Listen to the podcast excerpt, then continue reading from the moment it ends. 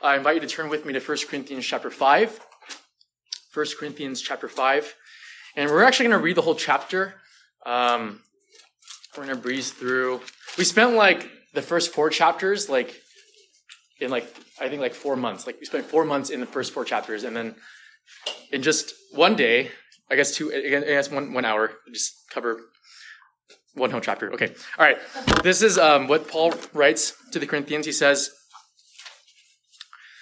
It is actually reported that there is sexual immorality among you, and of a kind that is not tolerated even among pagans.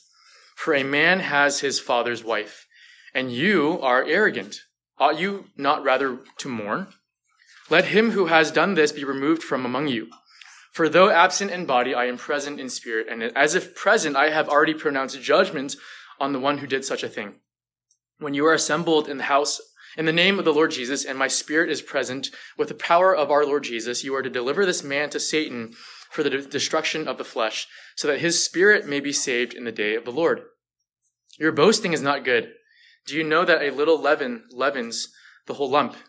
Cleanse out the old leaven, that you may be a new lump, as you really are unleavened.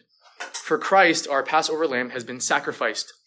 Let us therefore celebrate the festival not with the old leaven, the leaven of malice and evil, but with the unleavened bread of sincerity and truth. I wrote to you in my letter not to associate with sexually immoral people, not at all meaning the sexually immoral of the world, or the greedy and the swindlers or idolaters, since, you, that, since, since then you would need to go out of the world. But now I'm writing to you not to associate with anyone who bears the name of brother if he is guilty of sexual immorality or greed, or is an idolater, reviler, drunkard, or swindler, not even to eat with such a one. For what, I have to, what have I to do with judging outsiders? Is it not those inside the church whom you are to judge? God judges those outside. Purge the evil person from among you. This is the word of the Lord. Is, is ignorance truly bliss? Is ignorance truly bliss? Is it true that what you don't know can't hurt you. Uh, I was listening to a story on a podcast uh, about how a Chinese American woman named Lulu, uh, her immediate family and her extended family in China, collectively did not tell their matriarch grandma that she was diagnosed with stage four lung cancer and had only three months to live. What would you have done? Lulu was totally against lying, but what her family did was they created a fake medical report to prevent her from finding out. And building one lie on top of another, they ran into a problem. If their matriarch grandma only had three months to live, how was everyone in the family who lived in three different countries, how were they able to give their proper respects and say their final goodbyes? What could get everyone to be in the same place at the same time? And so what they did was they disguised, uh, they decided to disguise their giant goodbye party by staging a giant wedding banquet for one of their cousins. If you had three months to live, if you had three months to live, but you didn't know, would you want others to tell you or would you want others to lie to you? Maybe not death, but if you were doing something harmful to yourself and the only people who knew about it was your family, would you want them to tell you or to let you be? And on the other hand, if you knew that someone was doing something wrong, would you tell them? Perhaps the most dominant metaphor that the apostle uh, Paul applies to, to, Christian, to Christians is the idea of family. And in almost every letter, the apostle Paul begins with some kind of metaphor of family. In other words, those who gather together and follow Jesus together are, are family. They are called brothers and sisters. If we believe in Jesus and follow him, we are brothers and sisters. And you're like, no, like, my blood relatives are already bad enough. And what the apostle Paul will be addressing this evening is what happens, what happens when there is something wrong in the family of God? What happens when there's something wrong in the family of God? What is the, what is the family's responsibility? And if you are joining um, our study for the first time, I, I promise you this is uh, not normally what we go through. uh, but you know, it's important that the idea of family frames these 13 controversial verses that we just read. And we'll unpack all of it in just a second. But I do want to point out that one of the benefits of going through uh, passage by passage in a letter like First Corinthians is that sometimes we encounter passages like tonight that are hard and tough. Preaching passage by passage through 1 Corinthians means that God's word isn't just the easy parts, but oftentimes the, the, the parts that often make us feel uneasy, like this one. And so tonight we come across a pretty tough passage. Um, if you've been following along in Paul's flow of thought, you'll remember that the first four chapters of 1 Corinthians deals specifically with divisions in the church. Divisions damage the health, the unity, and effectiveness of the church. But as we turn our attention to chapter 5 and onward, we see yet another threat to the church. And that threat is sin, and not just any sin, but sin that is left unaddressed and ignored. To not address and to ignore the sin was to destroy not only the individual, but the whole community itself. And what the apostle Paul calls our attention to this evening is the danger of letting sin go unaddressed and that sometimes to preserve the health of the whole family, you will need to take deep and drastic measures that are also difficult and often uncomfortable. And what the apostle Paul wants us to see is that we are a family, that we are a family. And when your sibling isn't behaving the way that they should, the most loving thing to do isn't to ignore what they are doing, but to actually help them by addressing what they're doing. And so the key idea for uh, this evening's message is that a family centered on Jesus the Messiah are to live counterculturally by holding family members accountable to the way of Jesus and by, and by living in the way of Jesus ourselves. And so the first idea is that we need to be holding each other accountable to the way of Jesus. Now, something to remember that is that 1 Corinthians uh, is a letter written by a real person who happened to be the Apostle Paul, writing to a real group of people that also happened to be the Corinthians. And that means that we are not the original recipients of this letter. And because we aren't the original recipients of this letter, we are reading someone else's mail and airing out someone else's dirty laundry. But as we eavesdrop into what the letter says, I think we'll be surprised to find certain truths that are actually helpful for us today. And so take a look at verse 1. It is actually reported that there is sexual immorality among you, and of a kind that is not tolerated even among pagans, for a man has his father's wife. Now, the Apostle Paul somehow heard that someone belonging to the Christian community in Corinth was sleeping with his stepmom. Now, not that I'm justifying it in any way, nor, nor, making it any acceptable or less gross, but when it says that his, it was his father's wife, she was most likely his dad's second wife, and was probably much younger than his actual mom. But young or old, it doesn't matter, because Paul tells us that this kind of relationship isn't even tolerated by pagans. Now, what's interesting here is that the word that Paul uses for pagans is actually the word ethnos. That word ethnos, Paul actually uses and translates Gentile.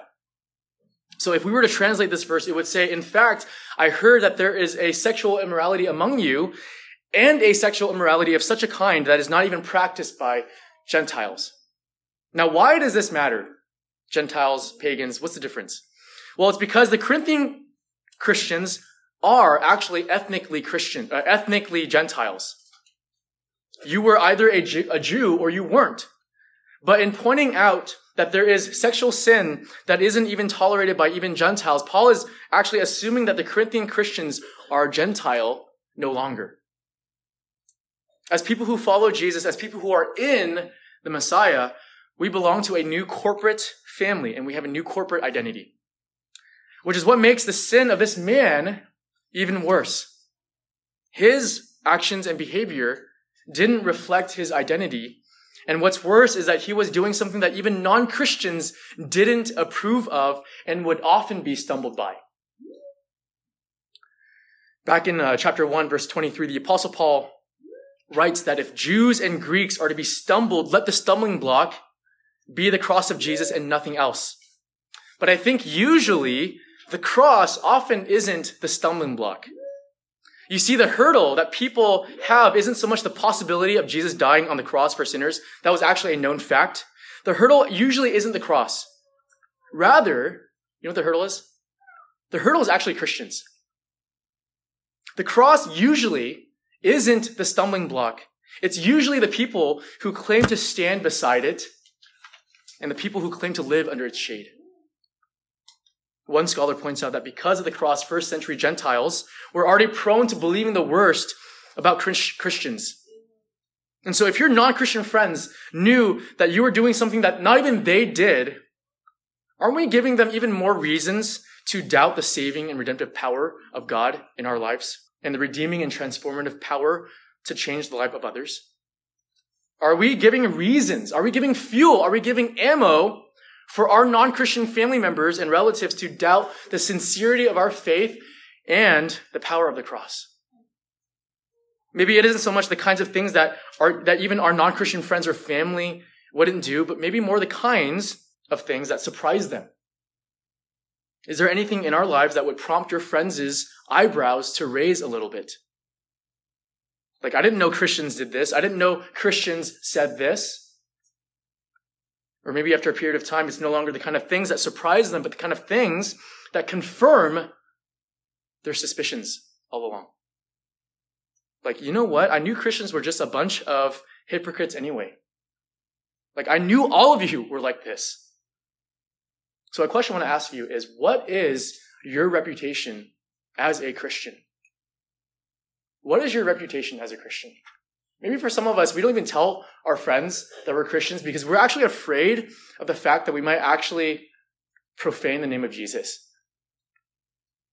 You know, as a pastor, the, the most common, but maybe most important reason that people tell me for refusing to commit their lives to Jesus is the inconsistency of a Christian's belief and a Christian's conduct. It is one of the most common reasons why people leave the church and one of the most common reasons why people will never ever step inside a church ever again. And it is one of the most disheartening reasons because I've seen it happen in my own life and I've also seen it happen in the lives of others. But you know, also at the same time, this is also why I'm so thankful for the cross of Jesus. Because the ultimate proof of the power and love of God does not rest in the Christian. It rests in Jesus, the, the God man, who stepped in our place going to the cross, dying for our failures and taking the wrath of God upon himself, and who even now is in the process of making us new. The brokenness and weaknesses of Christians exist to show that the surpassing power does not belong to us, but to God. The most startling part of Paul's response isn't that he even condemned the guy who was sleeping with his stepmom. The startling part is who he also scolds in addition to the guy. Take a look at verse 2. And you are arrogant. Ought you not rather to mourn? Let him who has done this be removed from among you. And so, despite the fact that it was only the dude, the Apostle Paul says that the failure of the family of God to discipline and remove him from fellowship makes them just as guilty. And I think this might surprise some of us. Like, how can that be fair? And what we fail to re- recognize and realize is that in Christianity, there is no such thing as Lone Ranger Christianity. There's no such thing as a privatized, individualized Christianity. Because your Christianity affects the whole and sum of the whole family. Later in 1 Corinthians, Paul will tell us that the church is not only a family, but it is a body, where one body affects the other part of the body. What happens to one family member affects the whole family. And what that tells us is that Christianity is actually deeply communal. Deeply communal. Now, what does this mean? It means that when one person sins, it's not, it's, it's never just an isolated incident. Sin has corporate consequences. It has ripple effects and consequences that will also affect everyone else in the family. And when we see a family member doing something wrong, we become complicit in their wrongdoing if we don't do anything about it. Everyone else is just as guilty for doing nothing about it. What this tells us is that we are, we are actually our brothers and sisters keeper. So when Seth does something wrong, it affects the whole. When Taylor does something wrong, it affects the whole. But there are more questions that we need to ask here. Why does the Apostle Paul say that they are arrogant? Well, it's a little ambiguous. Are they arrogant because of the sin or in spite of the sin? Like, are they full of praise that the sin was committed? Or are they self righteous that they weren't the ones who committed it? And I don't have enough time to prove it, so just, you just have to trust me on this one. But the reason why they were arrogant was most likely because they thought that we were better than the guy who was sleeping with his stepmom. Mean, you can kind of imagine yourself in the Corinthians' position here. If you heard of a guy sleeping with his stepmom, you'd be like, what is wrong with that guy? I'm glad I'm not like that guy. Why does it matter? It's because in thinking that they were better than this man, they ended up ignoring his sin. In ignoring and, and not addressing his sin, they stood in self-righteous judgment over it. And I think that exposes our usual attitude toward the sins of others. When it comes to addressing sin, we do either one of two extreme things. The first is we either police sin, or secondly, we ignore sin. We either police sin or we either ignore sin. You know, Megan and I, um, just a couple days ago on Wednesday, we um, took a trip out to uh, Palm Springs with a few friends of ours, and uh, they brought their kids with them too. And uh, you know, I love their kids; they're super adorable, super cute. Uh, they're also super funny. Um, and uh, um, it's an older brother and a younger sister. And one of the funny things I noticed was that this older brother loved tattling on his sister. He was constantly enforcing the rules, even when his parents weren't there. Like, I am the boss here, and telling his parents whenever his little sister was doing something wrong or what he thought was just right. And, you know, I think some of us are kind of like my friend's son. We are always on some kind of sin hunt. Anytime someone does something wrong, we gossip about it, about it to others. Uh, we keep a mental ledger of all their wrongdoings. But on the other hand, for probably most of us, tattling on others is probably not our default. For most of us, if not all of us, our default isn't to police sin. It's usually to ignore it and tolerate it. Even when we know that someone is doing something wrong because we like them, or we don't want to jeopardize our friendship with them, uh, or we don't want to make the relationship awkward, we just don't tell them. Like we just say, hey, it's all good. Uh, we're not perfect. Jesus loves you as you are. You do you. And I think one of the many great strengths of making everything gospel centered is also one of its greatest weaknesses. Now, before you misinterpret, I, I, I, love the gospel. I absolutely believe that the good news of the gospel of God's kingdom is the power of God for salvation and for transformation. But nowadays, the phrase gospel centered, you just see it plastered on everything. Gospel centered parenting, gospel centered clothing, gospel centered phone, whatever. We almost use gospel centered as a brand. Like we are gospel centered and we are free in Christ and we're recovering Pharisees and legalists. Rules are so archaic. But listen to this. Christians rightly reject excessive boundaries of legalism. Like you can't watch TV or you shouldn't dress this way or that way or you can't own a nice car. But here's the thing.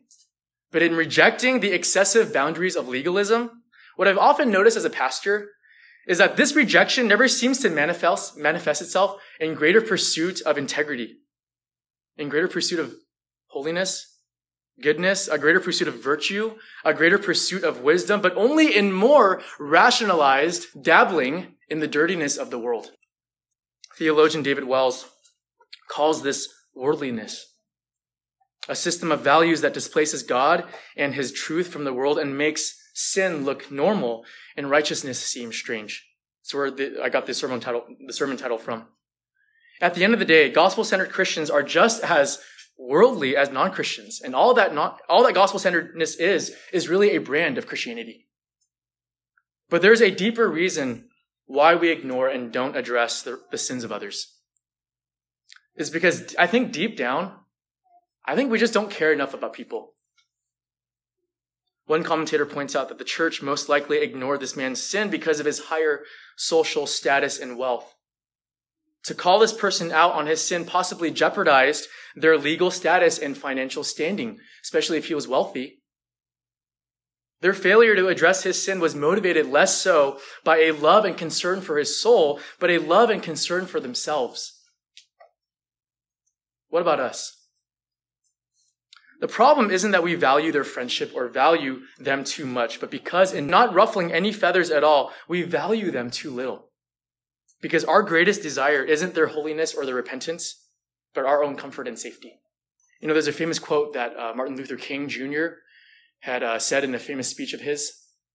And obviously, I don't endorse all that MLK Jr. says, but I think this one is uh, pretty spot on. He said that there comes a time when silence becomes betrayal. So, in saying nothing about the sins of others, maybe we've saved ourselves from maybe an awkward conversation or two, but we've also stabbed them in the back. In light of all this, the Apostle Paul holds the Corinthian church responsible for this man's sin.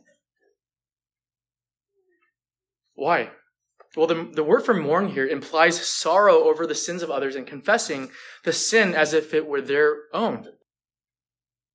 The author Nassim Taleb wrote that if you see fraud and do not save fraud, you are a fraud.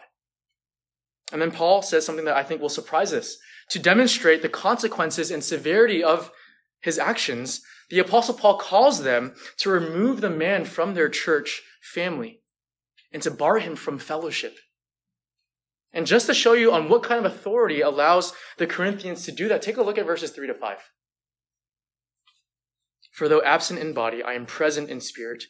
And as if present, I have already pronounced judgment on the one who did such a thing. When you are assembled in the name of the Lord Jesus and my spirit is present with the power of our Lord Jesus, you are to deliver this man to Satan for the direct destruction of the flesh so that his spirit may be saved in the day of the Lord.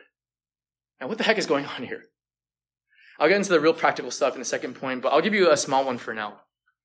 What this passage limits us from doing is that barring someone from fellowship is not an individual Christian thing. Like, you can't just tell someone, hey, you can't go to church anymore. Like, you don't get to decide that individually. One thing that is hard to see in these verses is that the second person pronouns are plural.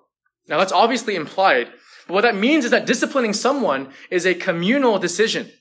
Paul says that when you are assembled in the Lord Jesus, and when Paul does that, when he invokes the name of the Lord Jesus, he is referring back to what Jesus said in Matthew chapter 28, uh, Matthew, sorry, not Matthew 18, verses 15 to 20. And we're going to look at that passage to really understand what Paul is saying here. So turn to your Bibles, put your finger in 1 Corinthians, turn to Matthew chapter 18. If your brother sins against you, go and tell him his fault between you and him alone. If he listens to you, you have gained your brother. But if he does not listen, take one or two others along with you, that every charge may be established by the evidence of two or three witnesses. If he refuses to listen to them, tell it to the church. And if he refuses to listen even to the church, let him be to you as a Gentile and a tax collector. Truly I say to you, whatever you bind on earth shall be bound in heaven, and whatever you loose on earth shall be loosed in heaven. Again, I say to you, if two of you agree on earth about anything they ask, it will be done for them by my Father in heaven. For where two or three are gathered in my name, there am I among them. Now, what's going on here? What Jesus is saying is, look, sometimes in the family of God, you're going to have disagreements, and not just disagreements, but you're also going to be having people who are going to wrong and sin against one another.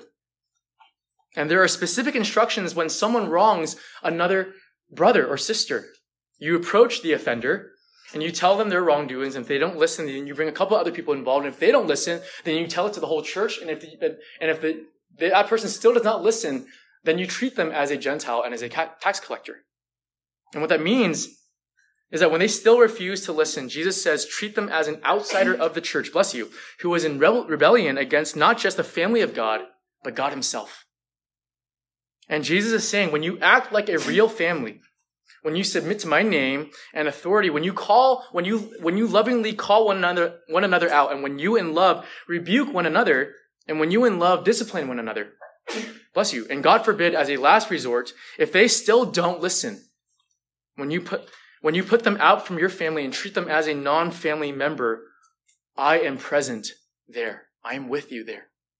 In other words, what Jesus is saying is, I am backing your decision to cast this person outside of the church. For most of us, we think that, a, that the church is just a group of people that you've grown up with. But what we actually see here is that the family of God is way more. When the family of God gathers and gathers, especially in times of family discipline, discipline, the Lord of the church is actually there. In other words, when the church disciplines someone, Jesus backs them up. And this is really, really serious stuff. What Paul is saying is that the only time you don't treat your brother or sister like a brother or sister is when the whole family collectively decides that they are not a sibling anymore.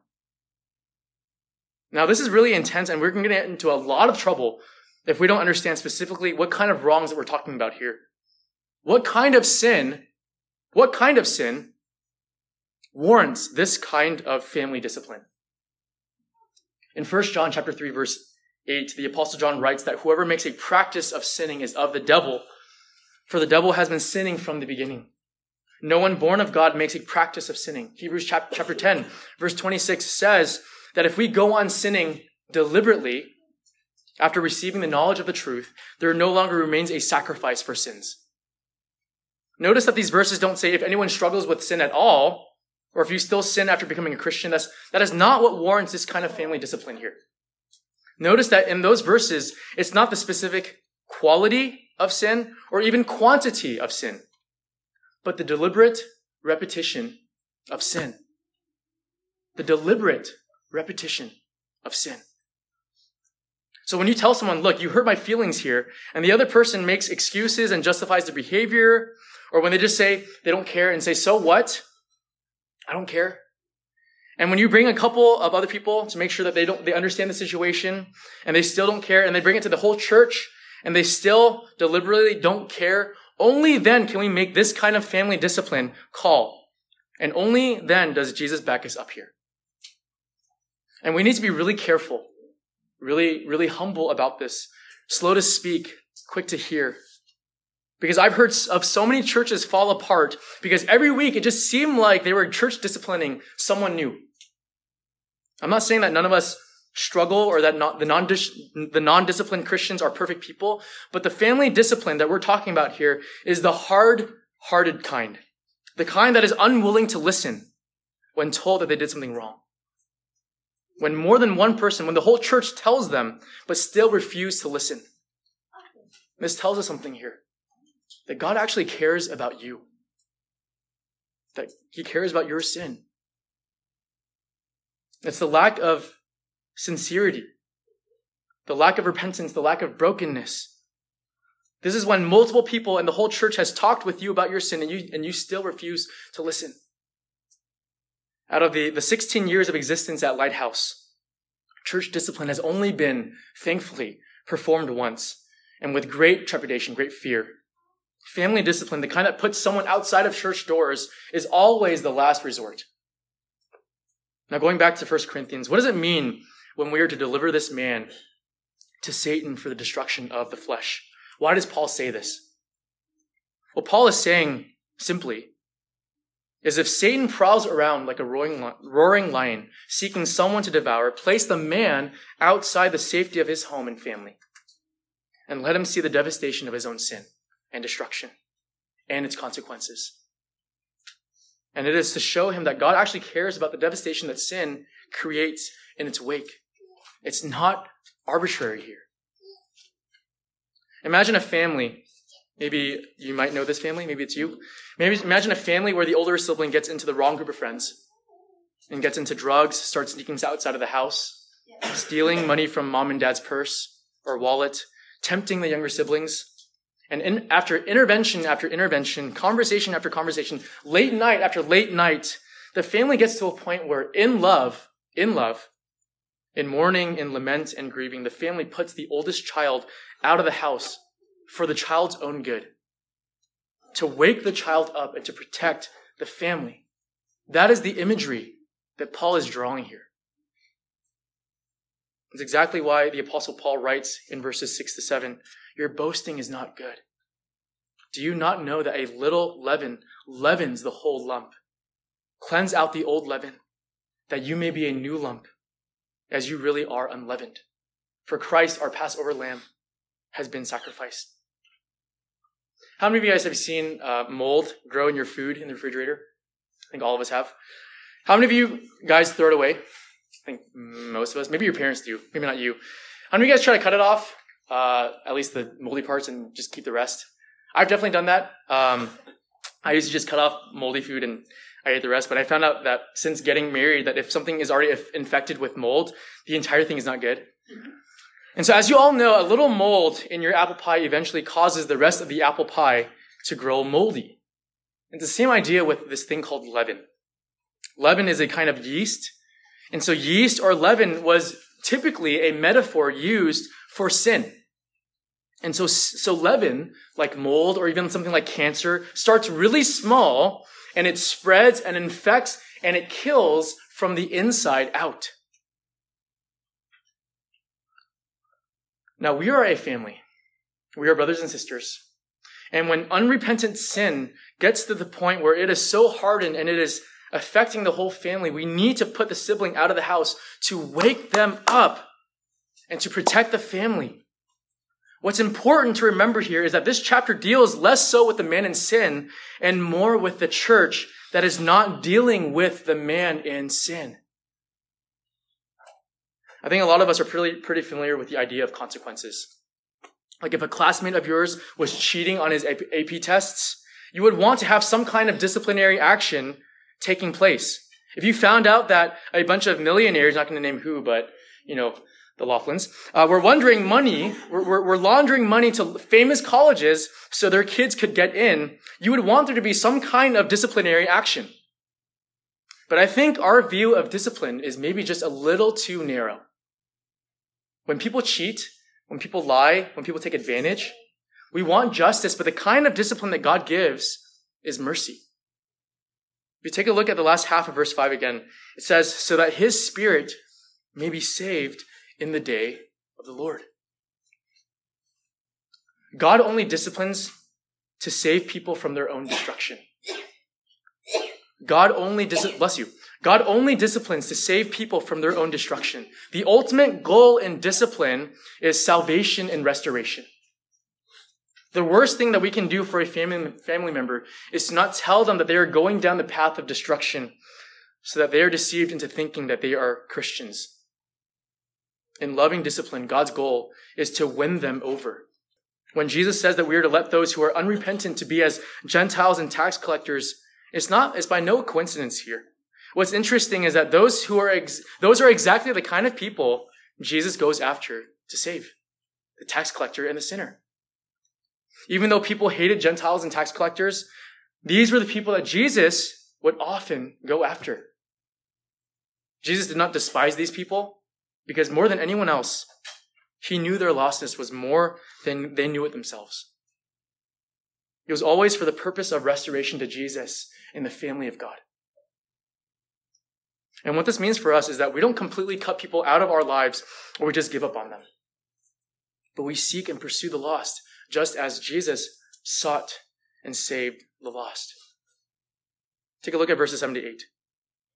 For Christ, our Passover lamb, has been sacrificed. Let us therefore celebrate the festival not with the old leaven, the leaven of malice and evil, but with the unleavened bread of sincerity and truth. In Hebrews chapter 13, verses 11 to 12, the author writes that just as a sacrifice for sin is burned outside the camp, so also Jesus suffered outside the gate in order to sanctify the people through his own blood. Jesus takes the leaven of our sin, he bears our reproach, and he goes outside the camp. You see, the sinner was, was the one that was supposed to go outside of the camp. But instead, Jesus is the one who goes outside the camp for us. Jesus was cut off from the life of God so that we could not, so that we would not be cut off from the life of God. That is the ultimate consequence. It's life apart from God. And I don't know if we realize this for a second. Like, actually life apart from God, guys. Come on. That is why the apostle Paul takes the responsibility of the church to deal with sin so seriously because God took it upon himself and took it so seriously that he took the life of his own son for us. All of us have sinned and will sin in the future. Maybe some of us will sin tonight. But what Paul reminds us is that Jesus, as our Passover lamb, has been sacrificed once for all. If you are a Christian, it means that you have been forgiven by the blood of the lamb. And it also means that if your siblings sin against you, they've also been forgiven by the blood of the Lamb. The blood that we share as a family is the blood that we share for all of us and for our sins. When our brothers and sisters aren't walking in the way of Jesus, we go after our brothers and sisters with sincerity and truth, to speak the truth in love, to make charitable and kind judgments with pure motives and clear consciences. We walk alongside with one another and hold each other accountable. Because at the end of the day, we are our brothers and sisters' keeper. And it is our responsibility to make sure that we keep each other on the right track following in the way of Jesus. So that's the first point. The second point is living in the way of Jesus ourselves. We need to be living in the way of Jesus ourselves. Take a look finally at verses 9 to 10. I wrote to you in my letter not to associate with sexually immoral people, not at all meaning the sexually immoral of this world, or the greedy or the swindlers, or idolaters, since then you would need to go out of the world. Paul is referring back to the first letter that he had written. So remember, First Corinthians actually Second Corinthians. So this is the first letter he's talking about here. Paul is referring back to the first letter that he had written, and he wants to make a clarification that when he said not to associate with sexually immoral people, he did not mean those outside, but those inside. Because, because they were not to retreat from society, but be missionaries to society. You ever wonder why God doesn't place churches underground, but instead on street corners, communities, neighborhoods, urban centers? You ever wonder why God plops you right in the middle, in the thick of your friends, your neighbors, your classmates, your loved ones, relatives who know nothing about the good news of the gospel, whose lives are in rebellion against God, who are lost, who are sexually broken, who are arrogant? You want to know why? It is so that you can demonstrate to the world what it is, what it's like to be, to be a part of the family of God.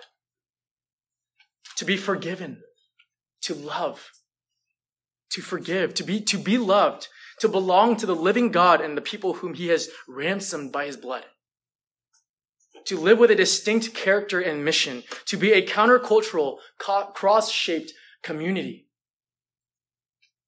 To be a family where each member of the family is to take an active responsibility for one another's lives and spiritual well being. To allow our lives to be seen and to validate the message that we proclaim. One commentator writes that the world the world is waiting to see such a church, a church that which takes sin seriously, which enjoys forgiveness fully, which in its time of gathering combines joyful celebration with an awesome sense of God's immediacy and authority. Paul does not call us to leave the world, but to stay in the world and to be lights in the world. Now, what does he call us to do instead? Take a look at verse 11. But now, I am writing to you not to associate with anyone who bears the name of brother if he is guilty of sexual immorality or greed, or as an idolater, reviler, drunkard, drunkard, or swindler, not even to eat with such a one. Who are the people that Paul is talking about here? He isn't talking about those who have sin in their lives because all of us do. He isn't talking about those who struggle with sin. He isn't talking about those who are broken over and mourn over their sin. He's talking about those who profess to be Christians and yet live in habitual, unrepentant, and defiant sin against God. Whether it is greed, anger, anger, anger, idolatry, drunkenness, or sexual immorality.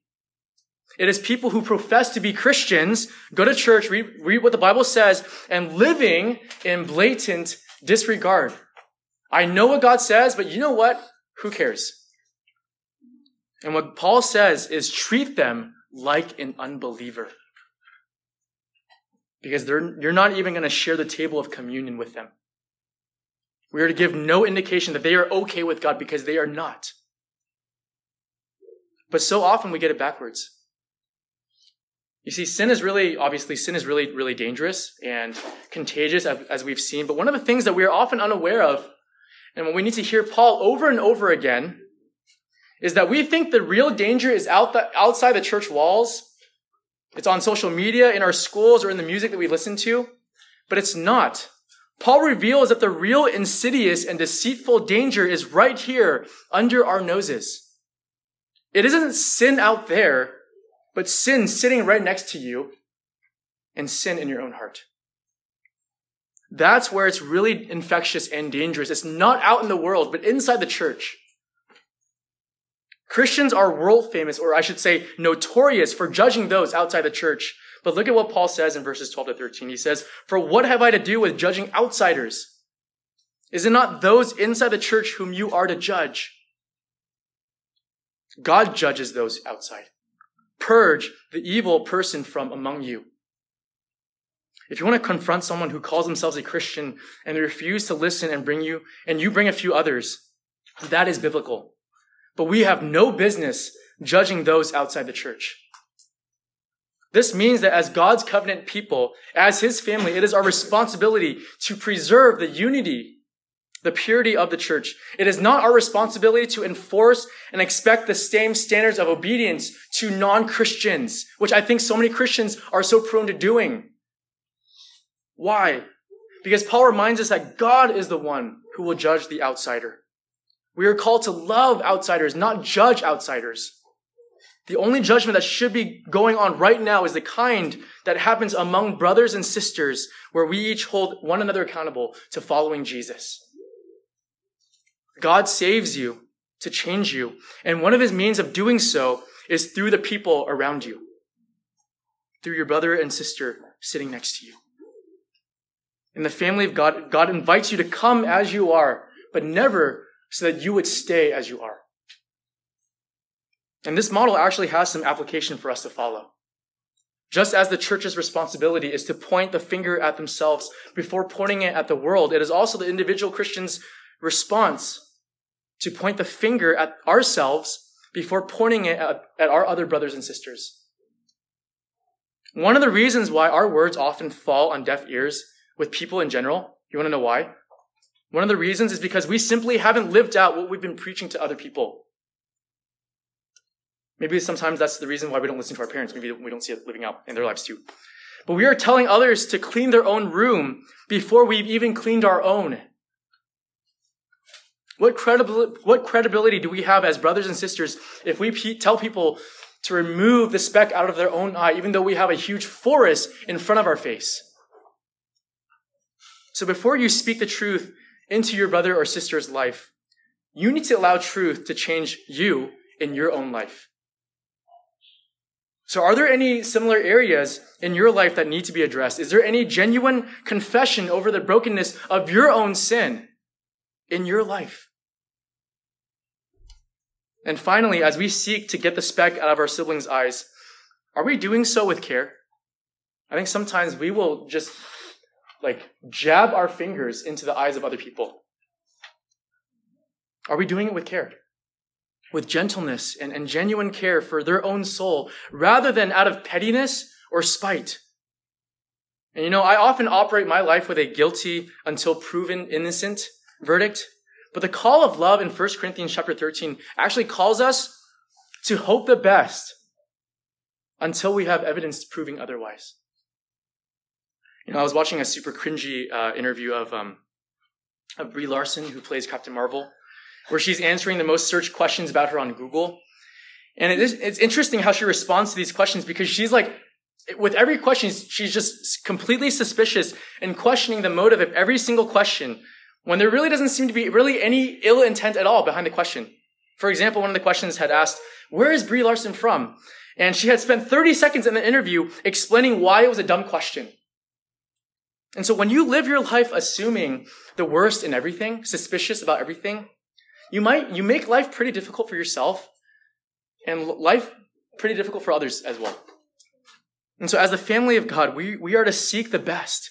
We are to hope the best in others, to be transparent about our sins and struggles, to be willing to receive instruction, encouragement, and sometimes correction, to help those who need help, to speak the truth in love always and sometimes to call others to repentance. Your responsibility as a Christian is to be your brother's keeper, not the outsider's keeper. It is our first responsibility to model God's countercultural standards before a watching world rather than trying to impose those standards onto the world. It is when we clean our own house that we can actually have a profound witness, actually something to share and something to say to this dying world. So, what happened with uh, Lulu and her grandma? Well, it turns out that this elaborate lie actually prolonged her life. So I guess that just invalidates everything that I've said so far. Uh, just kidding. Uh, but why? Why? I mean, we have to kind of investigate the psychology of why they would develop an elaborate lie. Why build this elaborate lie and go through the work of sending fake wedding invitations, shedding fake tears, and pretending that everything was all fine when everything really wasn't? Why build this elaborate lie when all they could have done simply was a telegram that she was dying? One family member said that was because of one fundamental cultural difference. He claimed that Western thinking sees one person's life as belonging to their own, with no consequence to others. And I think that's true. But in the East, actually, Christianity is actually a Middle Eastern religion, just FYI. But in the East, one person's life belonged to a collective whole. What happens to one family member affects the whole family. In the family of God, we hold one another accountable to a larger network of relationships between God and his people, where the health of, health of one affects the whole. A family centered on Messiah are to live counterculturally by holding family members accountable to the way of Jesus and by living in the way of Jesus ourselves. Let's pray together.